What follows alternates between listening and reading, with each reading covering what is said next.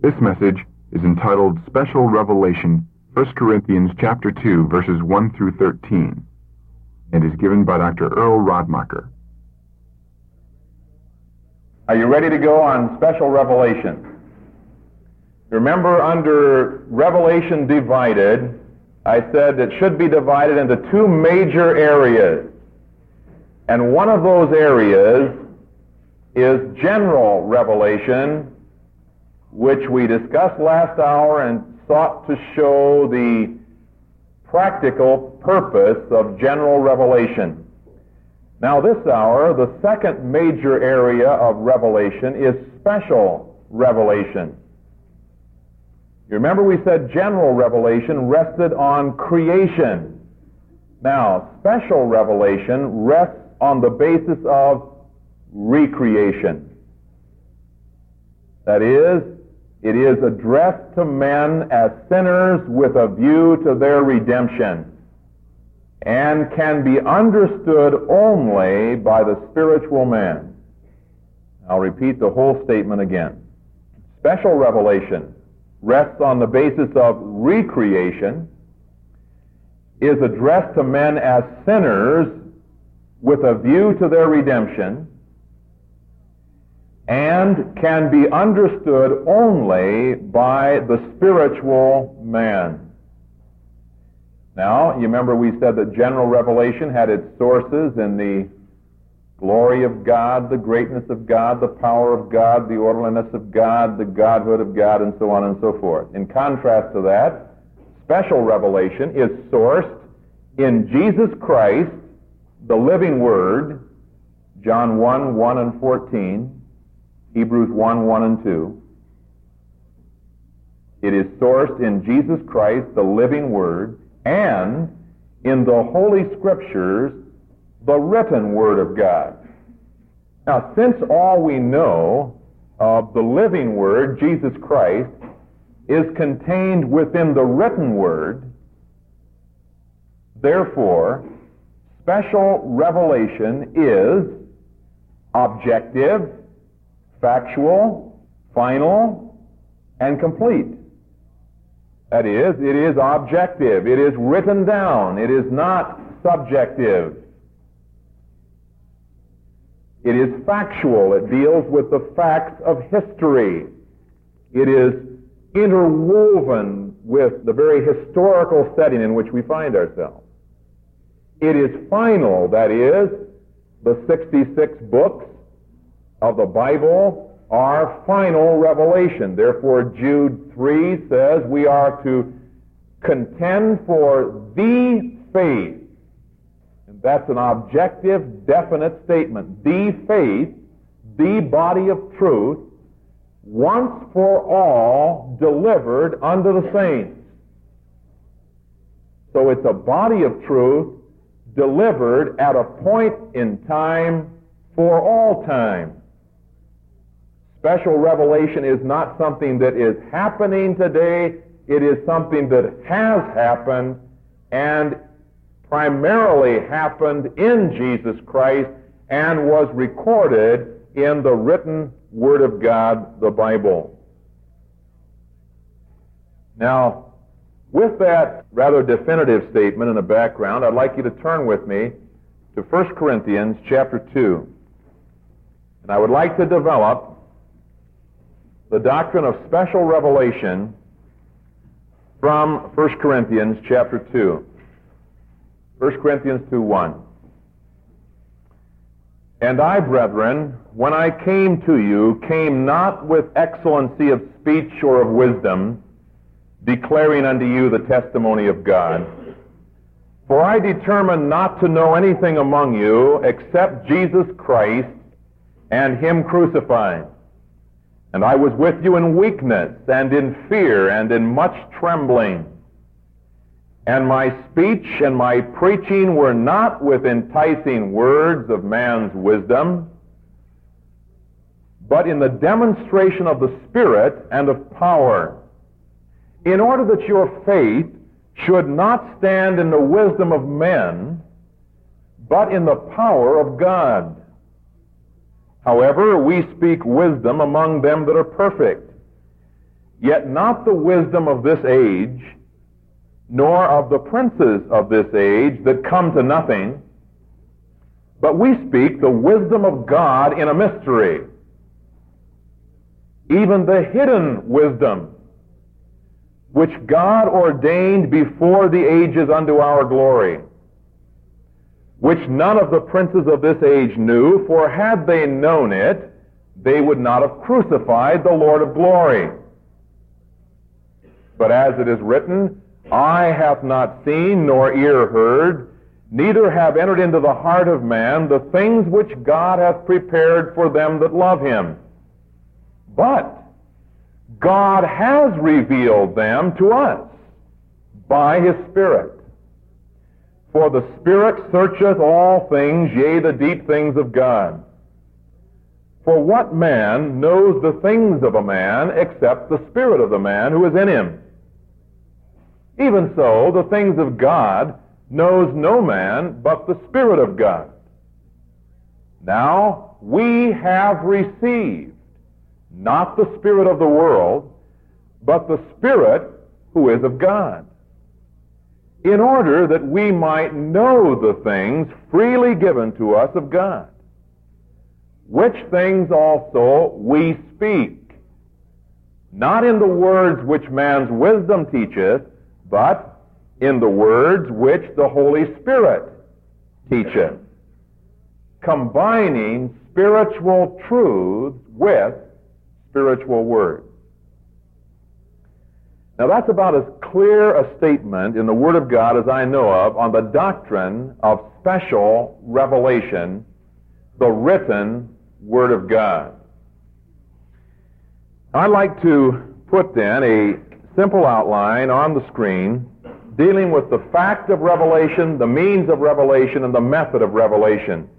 Starting first of all with A, the fact of revelation. And you'll find that in verses 7 through 10a.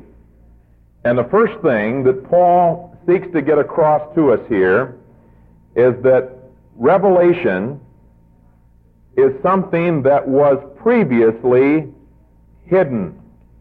That is only now unveiled or revealed. You'll notice that he says that this is a mystery. Notice, we speak the wisdom of God in a mystery.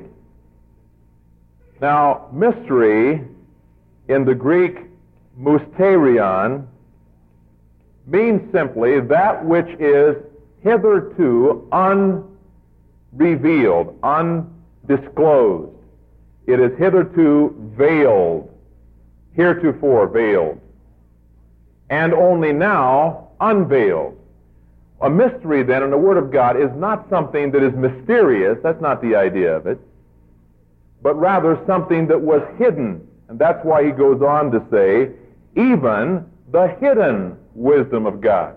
And interestingly enough, in talking about the hidden wisdom of God, this word hidden is in the Greek a perfect participle. And that may not mean a lot to you. So let me just give a brief lesson in grammar in case you're not aware. In Greek, three of the tenses are represented this way. The aorist tense is a once for all action and it is represented by a point. It is point action. When we suggest suggested Jude 3, the faith once for all delivered unto the saints. There you have point action. It is not continuous. You have another tense in Greek, which is the present tense, and it refers to continuous action, represented by a ongoing line. Continuous action when we talk about the filling of the Holy Spirit. Be kept being moment by moment by moment controlled by the Spirit of God. That's continuous action, present tense. As opposed to the baptism of the Spirit, which is point action. All right? Those two contrast. Now, you've got a third tense, which is represented by a point similar to the aoristic action and a continuing line similar to the present tense. So it tends to combine both of them. It speaks of that which happens at a point in time and the results continue to live on. So Paul is saying, we speak the wisdom of God in a mystery, even the hidden wisdom. That is, the wisdom which has from all time been hidden in God and continues to be so for the world. That is, special revelation is something that is only understood by the spiritual man, basically. But it is now revealed, he says. I speak the wisdom of God hidden from a point in time and continuing on from that. That's the kind of wisdom we are now speaking, that which has been hidden. Now, his evidence of that is verse 8. He says, which none of the princes of this world knew. Obviously, they didn't know it because it was hidden. And they demonstrated they didn't know it because they crucified the Lord of glory. And he says, had they known it, experientially is the idea there, and there are two words for know, and this is the one for experiential knowledge. Had they known it experientially, they would not have crucified the Lord of glory. But the very act of crucifixion portrayed that they didn't know it. So his illustration of the hiddenness of this wisdom is the crucifixion act which they perpetrated, verse 8. Previously hidden, then.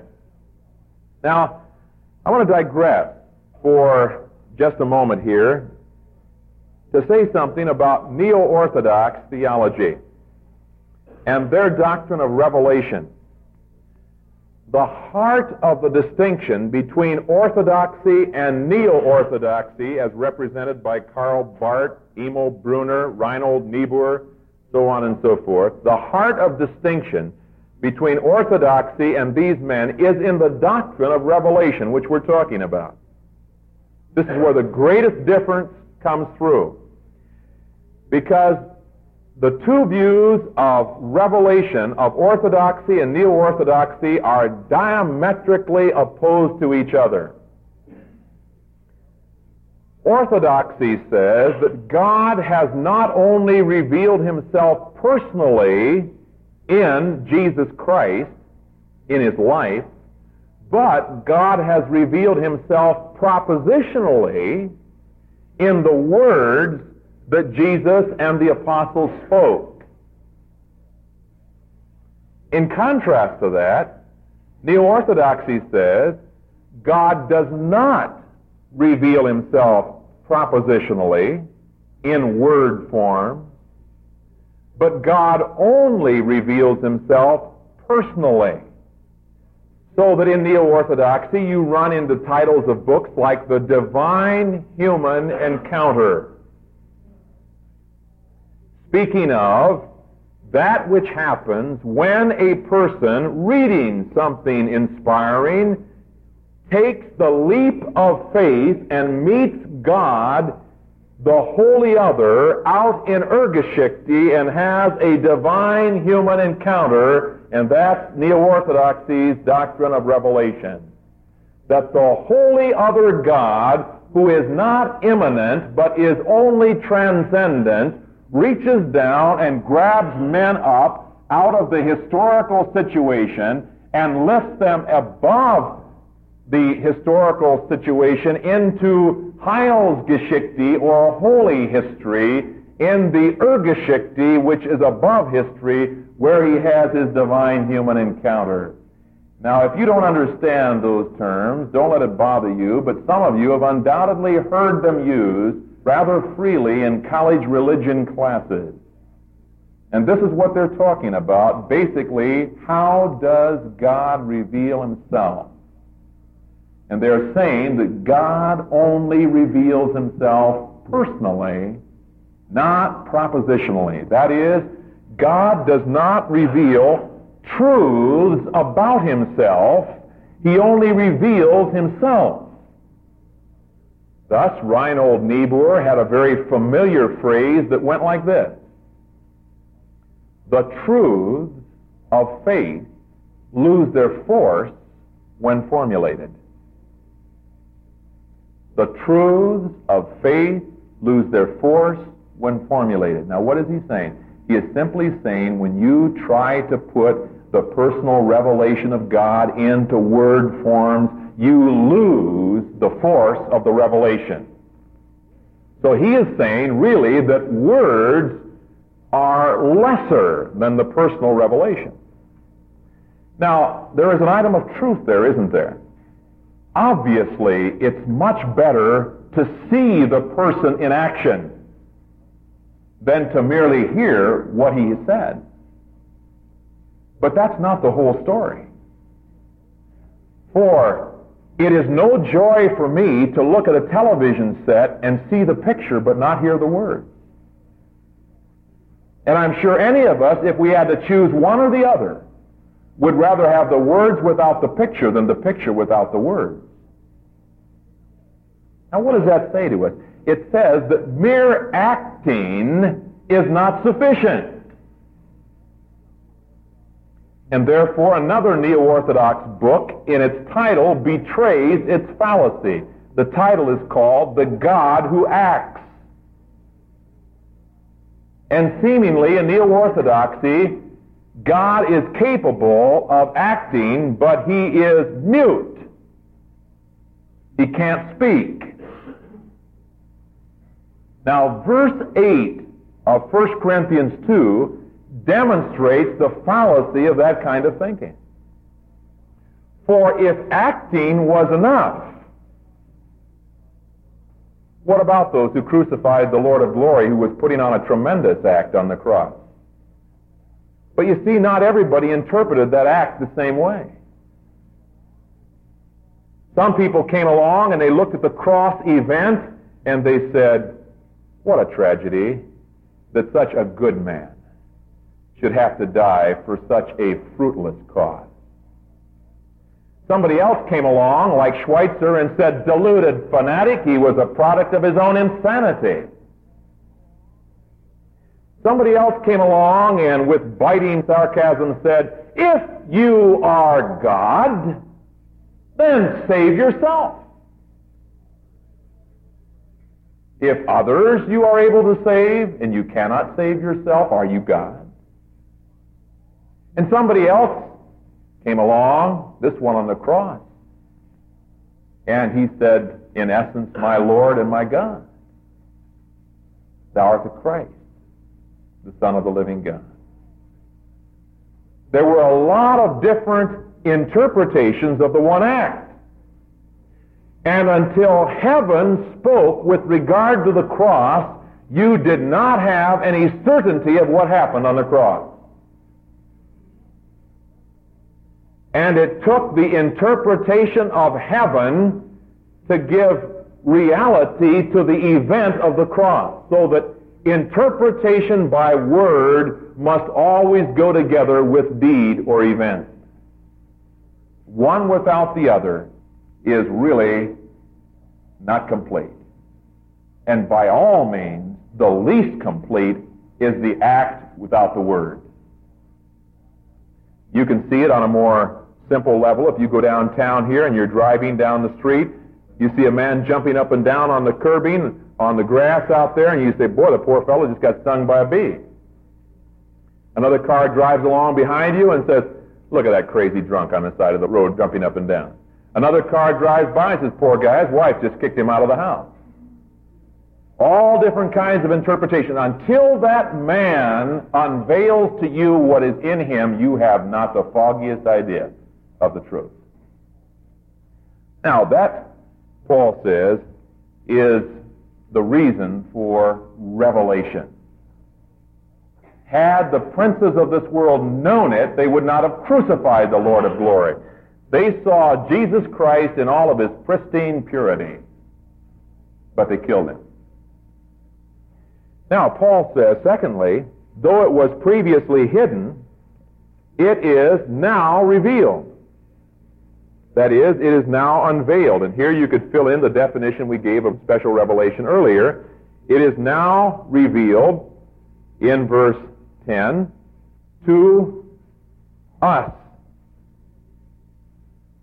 Now, two things here. Maybe I should make a remark about verse 9.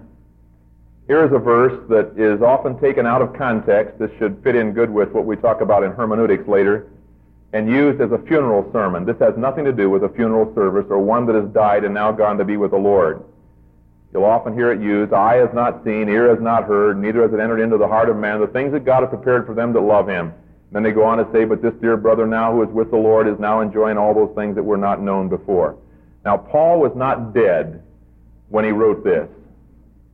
And the next verse says, But God has revealed them unto us. In other words, we don't have to wait till we die to get these things. These things have been revealed. What kind of things? Things that an eye has never seen, that an ear has never heard, that a brain of man has never imagined, God says, He has revealed unto us. That's the kind of thing that we have in the Word of God. Now, he says then, it's past tense. It has been revealed. And there is your aorist point action. Has been revealed. Point action, past time. Secondly, he tells you to whom it was revealed. To us. And in the Greek, they show emphasis by word position. And here they put to us up in the front of the sentence. We don't do that in English, but they do it. And so he says, to us it has been revealed. That is not us here, that's us there, Paul. We have never been the recipients of revelation. Revelation is complete to the holy apostles and prophets. And so Paul emphasizes to us, God has revealed those things as he writes to the Corinthians. And that was important for the Corinthians especially because they were claiming that through all of their ecstatic utterances, they were having revelation that was superior to Paul. Paul says, let's get our heads screwed on right at this point. As to whom God has revealed these things. To us, he has revealed these things. And that eliminates Jethro of the children of God and that eliminates Sister Mary Bakerson Patterson Glover Eddy. And that eliminates Sister G. Ellen White and Sister Aimee Semple McPherson and a number of other sisters who claim to be the recipients of revelation. Whether you like it or not, God has locked you in to revelation that has been revealed. God may give you illumination with regard to the revelation, but he doesn't give you revelation. So Paul says it's past tense to us, has been revealed to us. Now, secondly, the means of revelation. And you'll find that in verses 10b through 12, the means of revelation. The first thing he says, in answer to this question, how do we get it?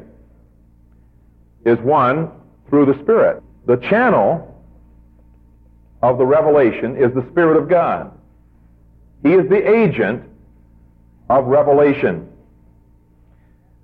But when you have said that, you really haven't satisfied man's curiosity as to how.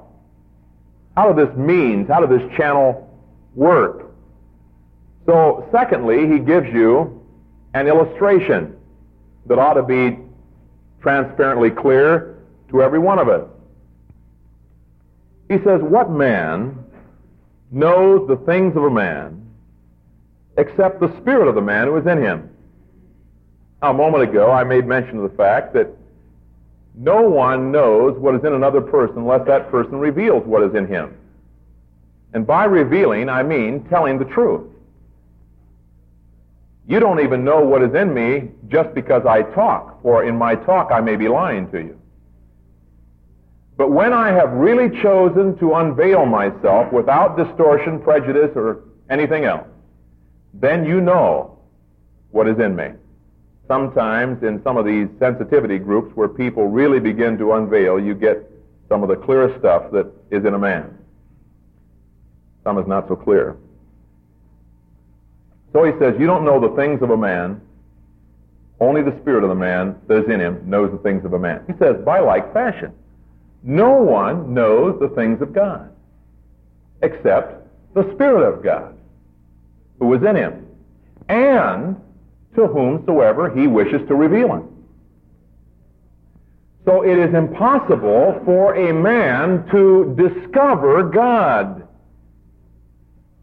Some of those little songs we used to sing in Sunday school you know, climb, climb up Sunshine Mountain, heavenly breezes blow, and so on and so forth. The whole liberal thesis that we discover God, that we climb, climb up the mountain until we finally discover God. That is essentially liberalism. And that is essentially what Harry Emerson Fosdick taught, for example. Harry Emerson Fosdick made the statement that revelation and human discovery are simply two sides of the same coin. Revelation is no more than man's attempt to find out God. God says just exactly the opposite. And there, by the way, is the contrast between neo-orthodoxy and liberalism, and that's what neo-orthodoxy rebelled against. Karl Barth said, man can't discover God. God is transcendent. God is wholly other. You'll never find out God.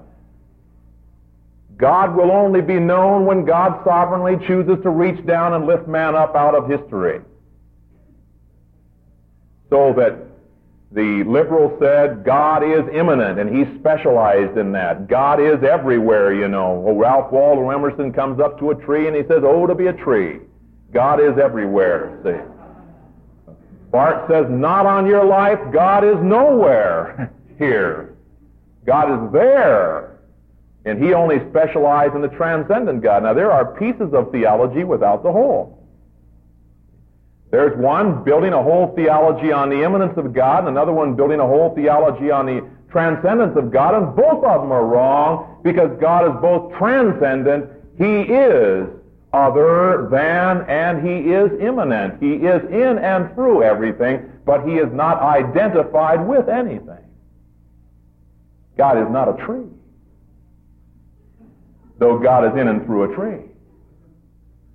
So, in contrast to the deist who is transcendent, you recognize that God is in and through. Well, we'll get into that later in the doctrine of God. But it relates to these things. You cannot divorce them. These things are all interrelated. So that no man discovers God. Man does not, by his human ingenuity, find out God.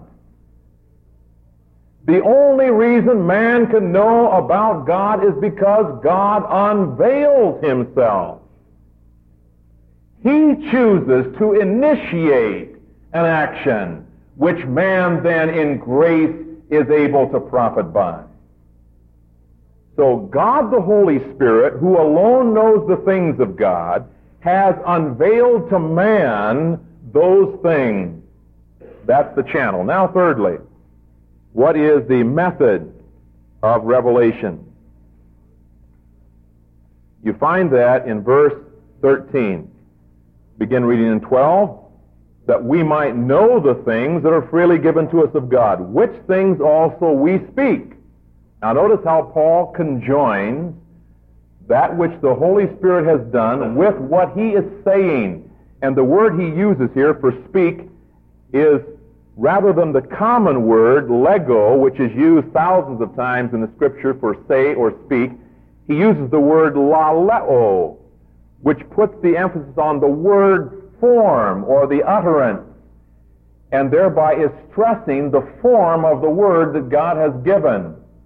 It is not that God has merely given me thoughts, but God has put the thoughts of God into word forms which word forms we are uttering to you.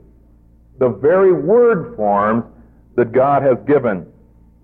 So in verse 13, he says, which things also we speak, not in the words which man's wisdom teacheth.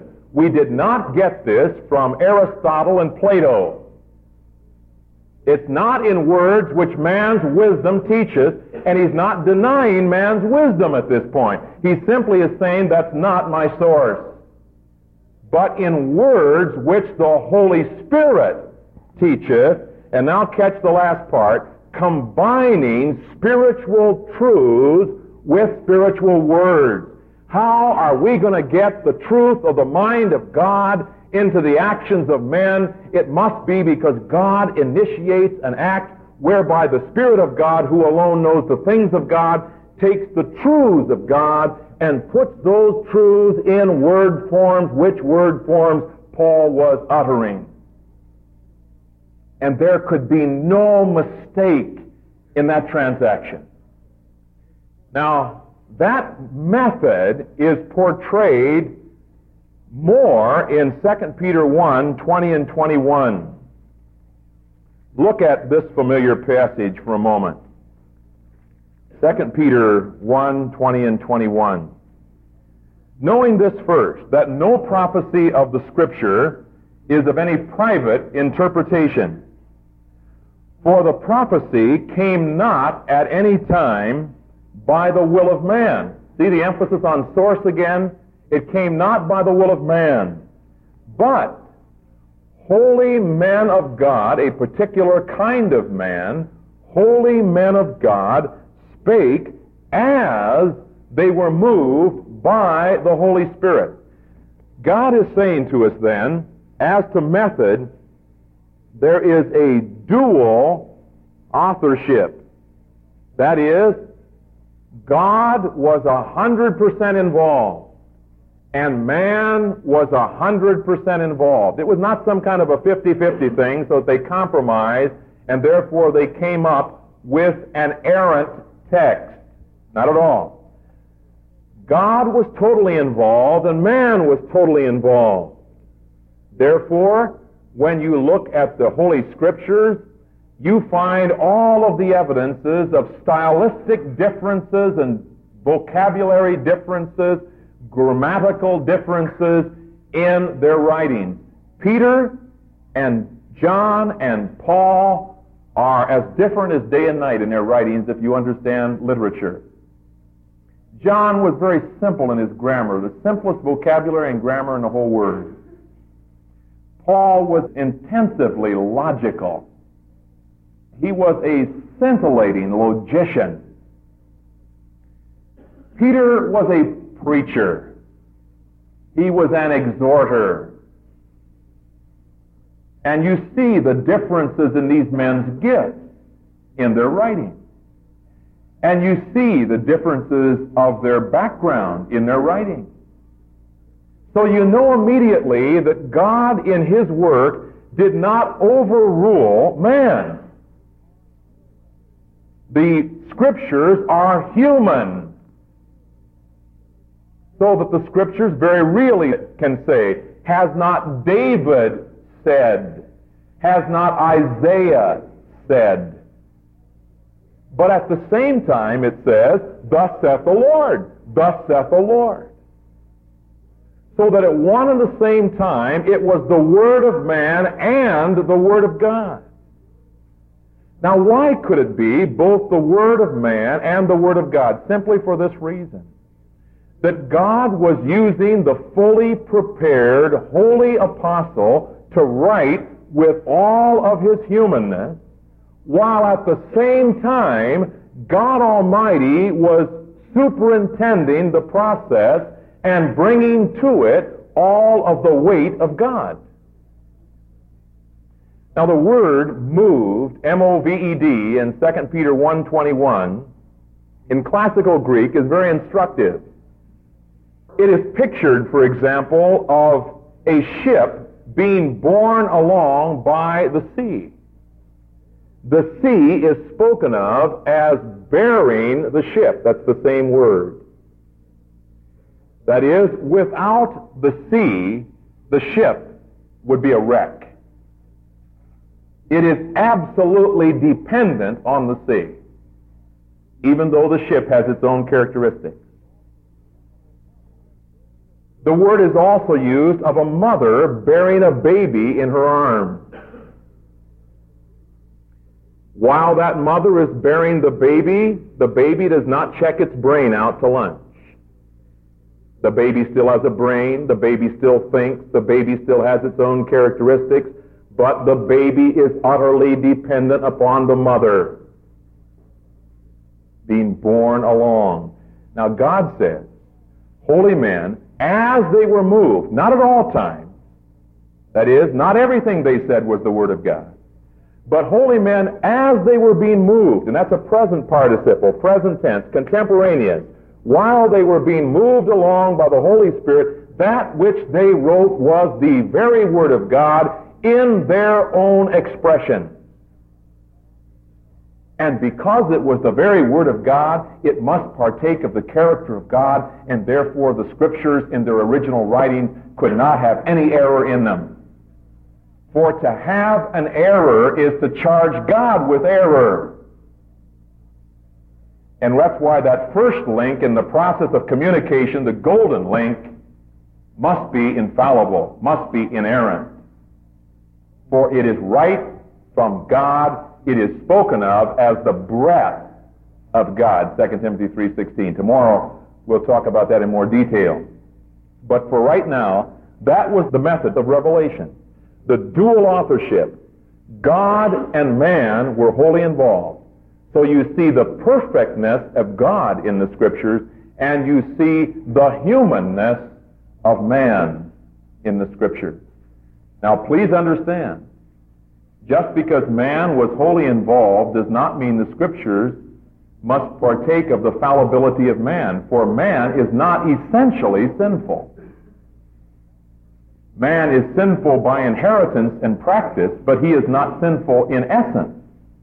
That is, humanity is not in essence sinful.